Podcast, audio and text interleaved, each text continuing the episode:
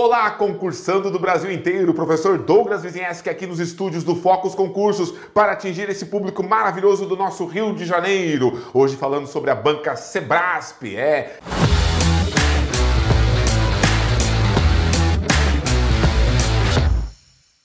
TJ Rio de Janeiro. Sejam todos bem-vindos à nossa aula, aproveitem cada instante. E fica o convite, hein? Sigam as redes sociais do Focus Concursos no YouTube, no Instagram, no Facebook e no Spotify, certo? Você encontra sempre com a mesma legenda, tudo juntinho, Focus Concursos.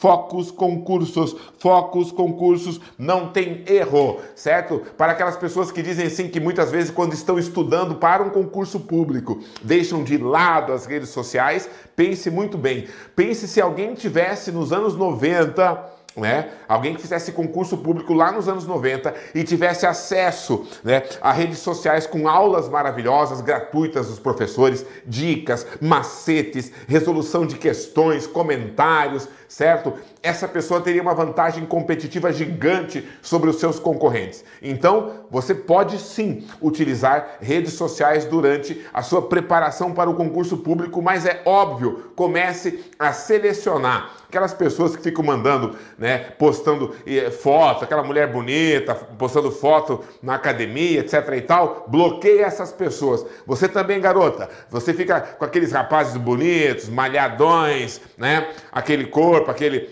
tanquinho, aquele, aquele bíceps, certo? Você pega e bloqueia essas pessoas, porque é óbvio que isso vai distrair você do seu projeto de estudos. Mas pega aí, ó, pessoas como o professor Douglas, certo? E aí você pega e começa a segui-lo nas redes, porque aí você sabe que o que vai ter ali é apenas conteúdo para concurso público, beleza? Conheça o Instagram do professor Douglas, arroba pfdouglasw, é este mesmo. E no meu no meu Facebook, na página do professor Sentapua Concursando, certo? Você também possui ali acesso a um, a um a conteúdo exclusivo certo? Inclusive também um serviço de correção de redações. Tranquilão? Todo mundo bem? É isso aí. Então vamos em frente. Olha só, pessoal do TJ Rio de Janeiro, o professor trouxe hoje uma aula para contribuir na, na preparação de vocês no aspecto de compreensão e interpretação de textos de gêneros variados. Certo? Legal? Tranquilão? Então, pessoal, isso é um dos tópicos do edital, do edital de língua portuguesa, certo? No conteúdo programático que vai cair na sua prova. E muitas vezes as pessoas pegam esses tópicos, né? Então o pessoal está acostumado lá, sei lá, morfologia, sintaxe, morfossintaxe, acentuação gráfica, uso da crase, pontuação, interpretação de textos e tudo mais, certo? E aí o cara chega lá e aparece isso: compreensão e interpretação de textos de gêneros variados beleza? Cara, a, esse enunciado, né, essa, essa listinha né, de itens da, do edital da banca, a, apesar de colocar aí com algumas palavrinhas diferentes, é nada mais, nada menos do que a velha questão de interpretação de texto. E quando eles colocam aqui textos de gêneros variados, certo? É porque eles não querem se comprometer né, a serem obrigados a colocar um específico tipo, tipo de texto. Eles querem ter liberdade.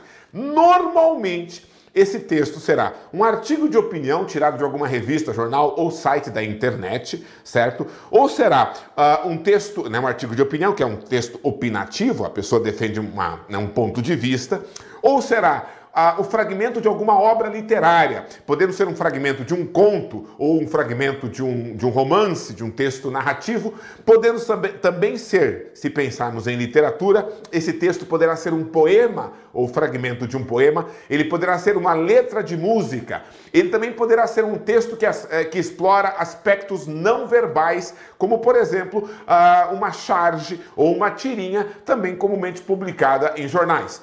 Nada impede que o texto, uh, o qual você deverá seguir né, é, para as questões de interpretação de texto, seja um meme, por exemplo. Né? Está tão na moda né, utilizar os memes para tudo, talvez eles coloquem um meme para você. O texto pode ser também um gráfico, né? Eles pegam lá uma tabela, um gráfico uh, de contágio do coronavírus, etc. e tal, e você tem que fazer uma análise, uma interpretação daquilo ali. Então, não se assuste. É, eles vão cobrar esses textos variados, esses gêneros textuais variados que são os textos com os quais nós temos contato todo santo dia, beleza? Você é uma pessoa que tem hábitos de leitura, você tem o hábito de refletir sobre o que lê, né? Você não fica também só no Facebook lendo aqueles textões de, de desabafo que as pessoas escrevem lá, ah, porque não sei o quê, porque não sei o quê, né? Então, lógico que você tem que ter um filtro na sua leitura. Mas você que lê bons jornais, boas revistas, boas obras literárias, certo? Tem contato também com texto de propaganda, texto de publicidade, você gosta de ler poesia, você presta atenção nas letras letras das músicas, certo? Você gosta de ler histórias em quadrinhos, então é impossível, né? Charges, tirinhas, é impossível que a banca lhe apresente um tipo de texto, um gênero textual com o qual você não tenha tido contato. É óbvio que cada gênero textual exige uma leitura e uma interpretação né, adequada. Poderíamos falar o seguinte, né? Para alguns principais gêneros. Se nós pensarmos que for um texto uh, opinativo, certo? Opinativo, certo? E quando eu falo isso, pode ser uma dissertação, pode ser um artigo de opinião, pode ser uma crônica, qualquer tipo de texto no qual a pessoa apresente o seu ponto de vista sobre algum assunto, beleza? O que, que é importante, né? Você prestar atenção e interpretar. Primeiro fato, certo? Compreender, é importantíssimo compreender, certo? O ponto de vista certo? Do autor. Então, primeiro aspecto, compreender o ponto de vista do autor. Quando for um texto opinativo, a pergunta será feita em cima disso, né? E é, perceber também, perceber os principais argumentos, né? Argumentos. Se o texto, né, de uma forma resumida, se ele for um texto narrativo, narrativo, é fundamental que você compreenda no texto narrativo né, a, a, as respostas para as seguintes perguntas. Quem, né? Você vai descobrir quem é o personagem, quem, quando, quando foi que aconteceu essa história, onde, onde aconteceu essa história, certo? Uh, e uh, o que, né? A última relevante pergunta é o que? O que, que aconteceu? Então, o que, que aconteceu, com quem, onde e quando? Se você responder a essas quatro perguntas, você já tem a base de compreensão de um texto narrativo. Muito fácil, certo? Se ele for, por outro lado, um texto informativo, certo? Um texto informativo. É fundamental que você preste atenção em dados, datas, números nomes, informações em geral, certo? Então, num texto informativo, é importantíssimo você saber dados, datas, números, nomes, porcentagens, valores, lugares, nomes de cidades, etc e tal, porque num texto informativo o que é mais importante é a informação. Então, tudo que for informação, você tenta tirar. E todo texto que envolva uh, desenho, como por exemplo, uh, charge ou tirinha, certo, pessoal? Charge ou tirinha ou qualquer coisa afim, certo? Você tem que prestar atenção, certo? Na linguagem verbal somada e não ao lado, mas somada com a linguagem não verbal.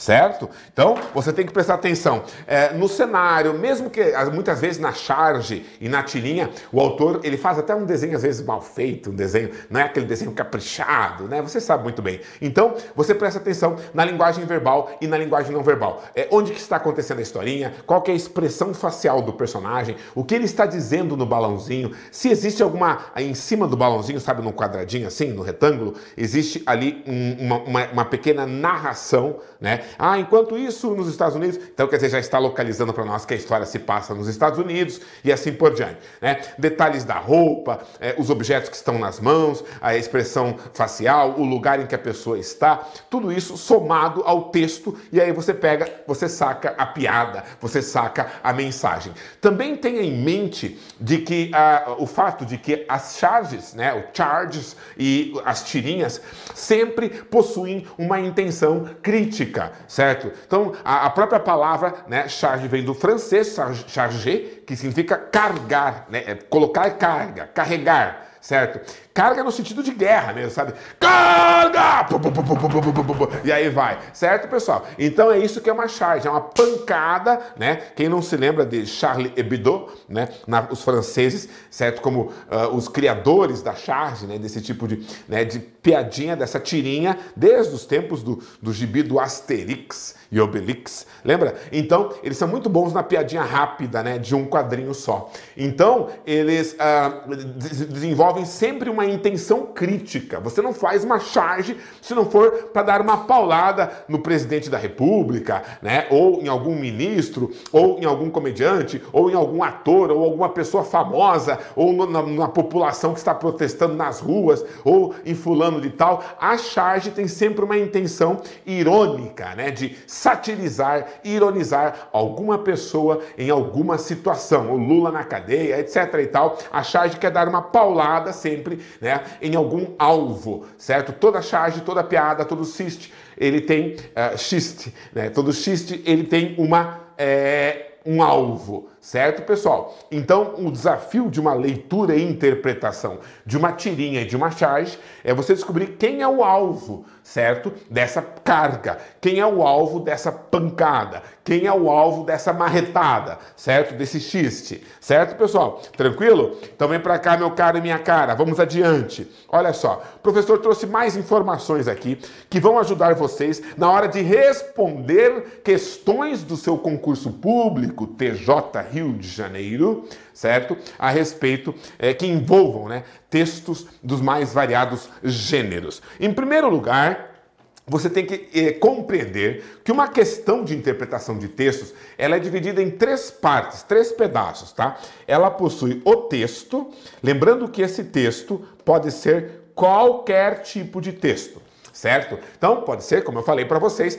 pode ser um artigo de opinião, uma dissertação, uma notícia, pode ser um fragmento de uma conversa de celular, pode ser um texto publicitário, pode ser um poema, pode ser um fragmento de um texto narrativo, pode ser uma charge, pode ser uma tirinha, qualquer tipo de texto. Verbal ou não verbal, pode ser uma placa de trânsito, é um texto, certo, pessoal? Então, toda questão de compreensão e interpretação de texto possui, obviamente, um texto. Só que não é apenas o texto. Junto com o texto vem um enunciado, certo, pessoal? Então nós temos o texto e temos um enunciado, certo? E depois do enunciado, que é aquilo que se pergunta sobre o texto. Então, de acordo com a leitura do texto ou a partir da leitura do texto acima, pode-se afirmar que. E aí você tem as alternativas. Nas questões tradicionais de interpretação de texto, certo? Possuem lá quatro ou cinco alternativas, certo? E cada uma das alternativas tem que ser confrontada com o enunciado e com o texto. Então quer dizer que se a informação está no texto, está no enunciado, mas não está na alternativa, errada. Se está na alternativa, está no texto, mas não é o que o enunciado está pedindo. Errada. Está na alternativa e no enunciado, mas você não encontra comprovação no texto. Errada. Ou seja, a, a, a alternativa correta será aquela que cruza adequadamente a informação do texto com aquilo que pede o enunciado e aquilo que diz a alternativa. Quando você confrontar esses três textos, o texto em si, o texto do enunciado e o texto da alternativa, você tem a resposta correta. Nas questões de CESP, estilo CESP, de certo e errado, é importante você perceber que o enunciado e a alternativa são a mesma coisa, né? Reduziu-se a uma coisa só. Então você tem o texto e você tem ali a assertiva, né? Nós gostamos de chamar de assertiva, certo, pessoal? Essa assertiva é a soma do enunciado com a alternativa já embutida. Então, a partir da leitura do texto acima, pode-se afirmar que o autor quis dizer que tal coisa. Então, quer dizer, junto já nesse enunciado, já temos a alternativa e você vai julgar se ela está certa ou se ela está errada na típica questão do Sebrasp,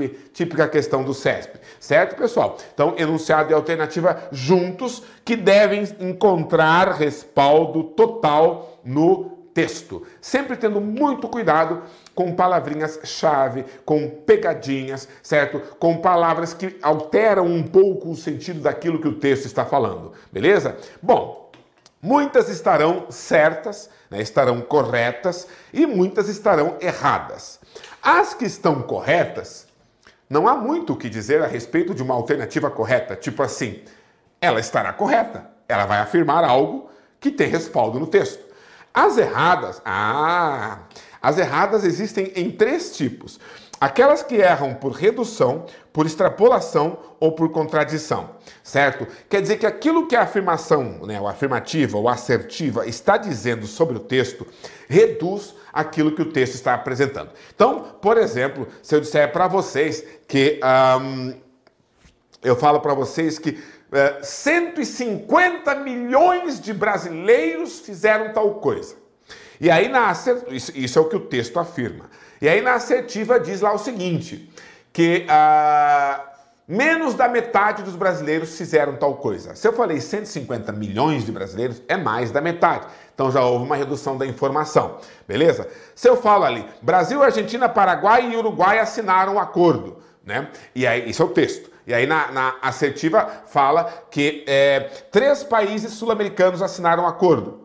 É falsa, porque eram quatro. Certo, pessoal? Então isso é uma redução da informação do texto. E a extrapolação, certo? É você colocar né, como se diz, colocar palavras na boca do autor, é quando a informação da assertiva extrapola o que está no texto. É, no texto afirma que Brasil, Paraguai, Argentina e Uruguai, entre outros, assinaram o um acordo. E aí na afirmativa diz que apenas quatro países assinaram o acordo. Se lá dizia aquele entre outros, e eu falo que apenas quatro países, né, ou somente quatro países, ou exclusivamente esses quatro países assinaram, eu estou extrapolando o que o autor disse. Beleza, pessoal? Então, cuidado né, é, é, é com o que diz a, a, cada uma das assertivas. Se ele diz lá, né, um texto qualquer, fala que as mulheres. Muitas vezes são tolerantes, certo? É, com a, as piadas machistas que ouvem em casa. Então, ó, imagine que um texto está dizendo isso, que as mulheres muitas vezes são tolerantes com as piadas machistas que aqui costumam ouvir em casa. Esse é o texto. E aí a assertiva, o que, que vai dizer? A assertiva fala assim: de acordo com o texto, podemos afirmar que as mulheres em geral eh, gostam das piadas machistas que ouvem em casa. Então vejam como isso extrapola né, o texto. Porque falar que eh, elas são tolerantes é uma coisa, falar que elas gostam já é outra, está extrapolando a ideia do texto, beleza? E finalmente a contradição, que é falar o contrário né, do que está no texto. Então quer dizer que a informação, eles colocam um não ou um nunca no meio do texto, certo? E esse não ou esse nunca acaba tornando a afirmação né, uma negação, e dessa forma o que está sendo afirmado no texto ele nega na assertiva. Dessa forma, nós temos uma contradição em relação ao que foi exposto no texto. Então, quer dizer o seguinte, gente, ficou muito fácil. Você vai começar, né, você gabaritar uma prova de interpretação de texto. Você começa lendo o texto com todas as suas garras, né, com toda a sua atenção e compreensão. Depois que você lê o texto, você chega na assertiva.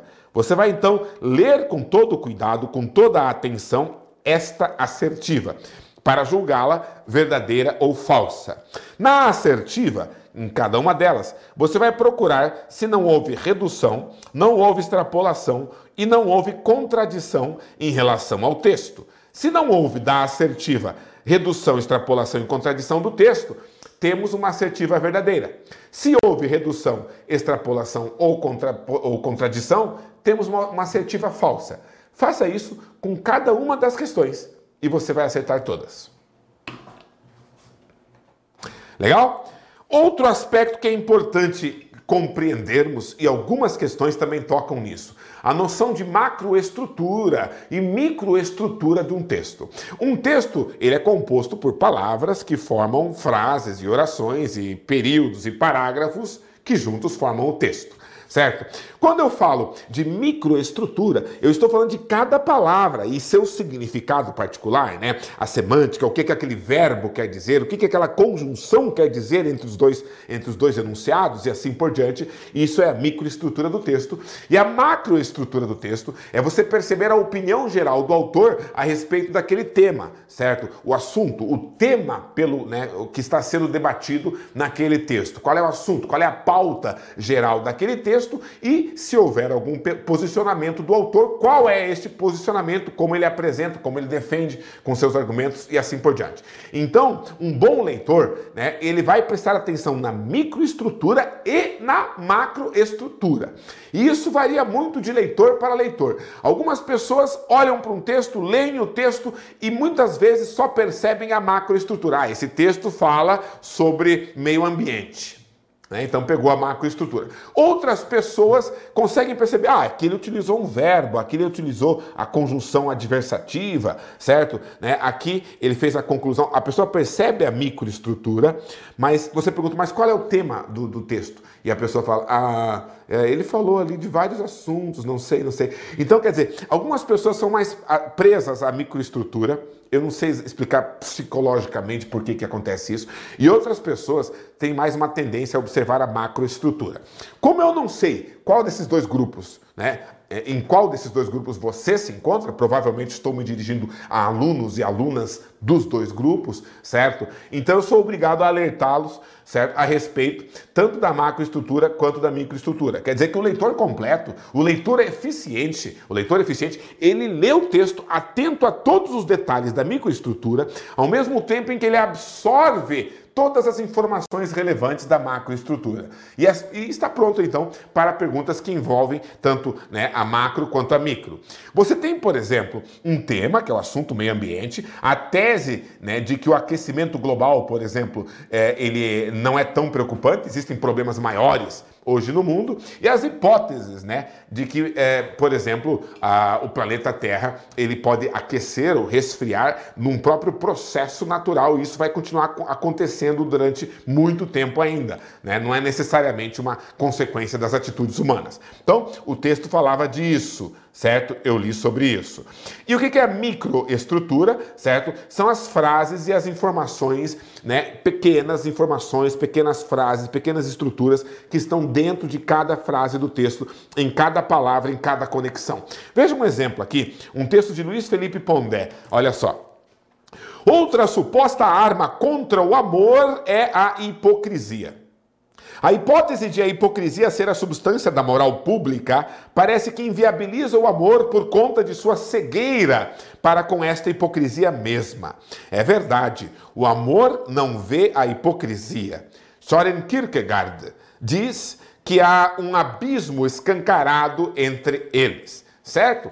Então, de macroestrutura, ah, e é aquele momento que você nem olha para o texto, você se lembra daquilo que você leu, o autor Pondé afirma, citando inclusive o Kierkegaard, que ah, na sociedade moderna nós estamos tão né, guiados aí pela hipocrisia né, é, social e humana que a gente acaba realmente sendo que acaba sendo utópico você pensar que se pode é, fomentar o amor né? Então, quer dizer, o amor ficou sufocado aí numa sociedade hipócrita, porque, afinal de contas, né, a, o amor pressupõe a ausência da hipocrisia. Tá? Então, isso seria né, o tema, a tese, as hipóteses do autor, certo? E as informações? Bom, na microestrutura, eu vejo que ele cita né, um pensador do século XIX, Soren Kierkegaard, né? 1813, olha aqui, ó, detalhezinhos, certo? Ele também fala que existe um abismo escancarado, né? A expressão utilizada, e aí eu posso perceber, por exemplo, que quando ele fala que existe um abismo escancarado entre o amor e a hipocrisia,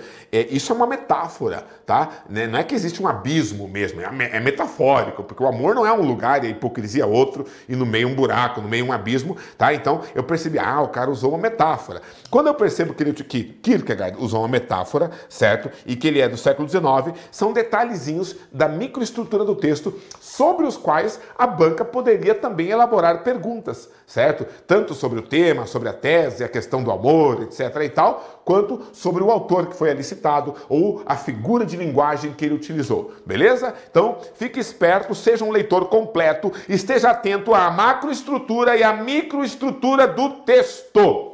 Beleza? Joia? Né? Entendeu? Então, quer dizer, é como você olhar para uma pessoa bonita, essa pessoa é bonita na sua macroestrutura, na sua completude, certo? Você olha que mulher linda, ou se for sua preferência, que homem lindo, certo? E se você é uma pessoa de, de, né, de bons olhos e boa observação, você vai perceber os pequenos detalhes que são que tornam aquela pessoa bonita, o queixo dela, os lábios, os olhos, a cor daquele cabelo, o jeito que o pescoço dela se mexe, os ombros, os seios, seios, a pintinha que ela tem no pescoço e assim por diante. Entendeu? Então você sabe que na macroestrutura é uma linda e perfeita mulher e você sabe que na microestrutura ela também possui coisas que te encantam. Ou num homem, tá? Eu não vou descrever um homem bonito. Imaginem vocês aí, o seu homem bonito na micro. Também tenha em mente de que uh, o fato de que as charges, né, o charges e as tirinhas sempre possuem uma intenção crítica, certo? Então, a, a própria palavra, né, charge vem do francês charger, que significa carregar, né, é colocar carga, carregar certo? Carga no sentido de guerra mesmo, sabe? Carga!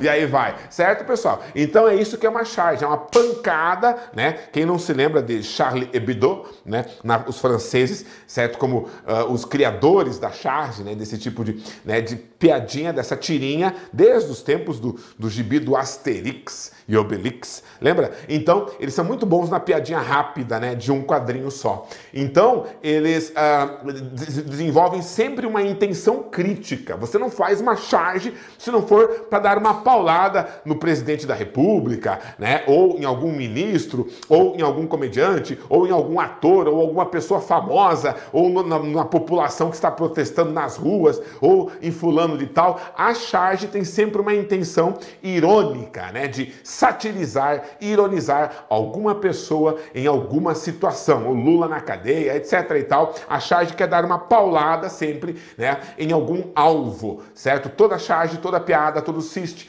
ele tem uh, xiste, né? Todo xiste, ele tem uma... É, um alvo, certo, pessoal? Então, o desafio de uma leitura e interpretação de uma tirinha e de uma charge é você descobrir quem é o alvo, certo? Dessa carga, quem é o alvo dessa pancada, sub, né? Liminar, subliminar. Então, aquilo fica subentendido para quem lê o texto, beleza? Então, muitos textos né, mesmo que não citem isso, eles partem de pressupostos e muitos textos, mesmo que não queiram, eles deixam você entrever subentendidos. Beleza? Qual que é a diferença, professor? Dá uma olhadinha aí. Pressupostos são informações que são deduzidas a partir de outras informações adicionais. Elas são facilmente identificadas e compreendidas a partir de expressões ou até mesmo palavras presentes nas orações. Então, tudo que foi considerado pressuposto possui alguma palavra ou expressão que demarca este pressuposto dentro do texto, né? Então, o pressuposto se destaca por permitir que o leitor consiga identificá-lo por meio do implícito, né? Aquilo que dentro do texto esteja implícito. O pressuposto dessa maneira se torna verdadeiro e irrefutável por estar presente na oração. E aliás, isso é uma grande diferença entre o pressuposto e o subentendido. O pressuposto tem que ter comprovação no texto. É possível provar um pressuposto no texto, certo? Até em termos legais, quando ah, rolou lá um, um processo de calúnia e difamação, certo? É, então, ah, o, o, o texto pode ser utilizado para avaliar um pressuposto de uma calúnia ou não. Já no subentendido, não há marcas textuais. Eles são uma dedução do leitor. O subentendido é uma eles são uma percepção, né? O, o, subentendido ele é uma percepção do leitor e ele não tem palavras né, que marquem no texto aquilo que o leitor subentendeu, beleza? Vai muito da, do seu conhecimento do, de mundo, da sua interpretação da realidade.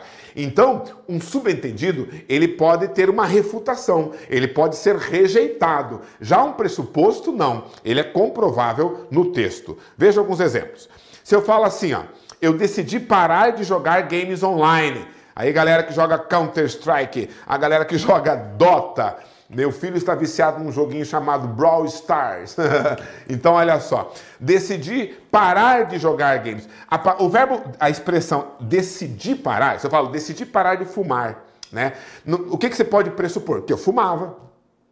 Eu não disse que fumava, mas se eu decidi parar, essa estrutura verbal me leva a pressupor que a pessoa fumava. Se eu decidir parar de jogar jogos, né, games online, pressupõe-se que eu costumava jogar. Né? Se eu falo, finalmente o edital saiu. Esse finalmente não gera o pressuposto de que a pessoa estava esperando por muito tempo, né? Que o edital demorou a sair? Então, essa é, é a palavra-chave que gera o pressuposto. Outro exemplo. Alunos que estudam pela manhã têm melhor rendimento. Né? Então, olha só, se eu falo que os alunos que estudam pela manhã têm melhor rendimento, o que, que eu posso pressupor com 100% de certeza? Ué, que existem alunos que não estudam pela manhã. Você entendeu? Pode perceber que esses três pressupostos que eu apresentei são irrefutáveis certo? É certo que se a pessoa disse isso, ela jogava games antes, é certo que se disse isso, o edital demorou a sair, é certo que se disse isso, existem alunos que não estudam pela manhã, certo? Marcas linguísticas dos pressupostos, né? Ó, identificar verbos que indicam sentido de fim, de mudança, como por exemplo, decidir parar, né? Fim de objetivo, eu pretendo parar, continuidade, verbos como começar, deixar, acabar, continuar. Os advérbios sempre marcam um pressuposto. Finalmente, já, depois, felizmente, demais. E locuções indicadoras de circunstância. Depois que, visto que, desde que. E o pronome relativo que sempre também indicará um pressuposto.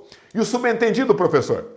Bom, Subentendido, tal como o próprio nome sugere, é aquilo que se subentende, ou seja, insinuações que dependem da interpretação do leitor, não possuem marcas linguísticas ou avaliação de contexto.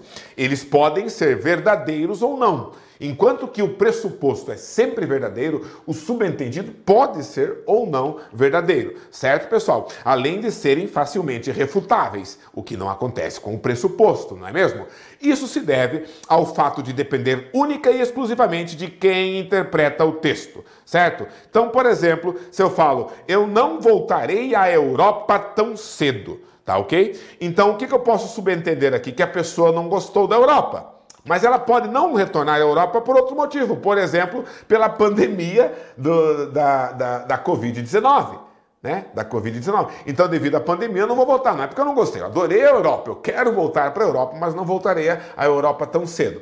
Então, vejam como o subentendido pode ser verdadeiro ou não. Pode ser também o fato de que a pessoa está sem dinheiro. Né? Pode haver vários outros motivos para a pessoa não voltar à Europa. Outro.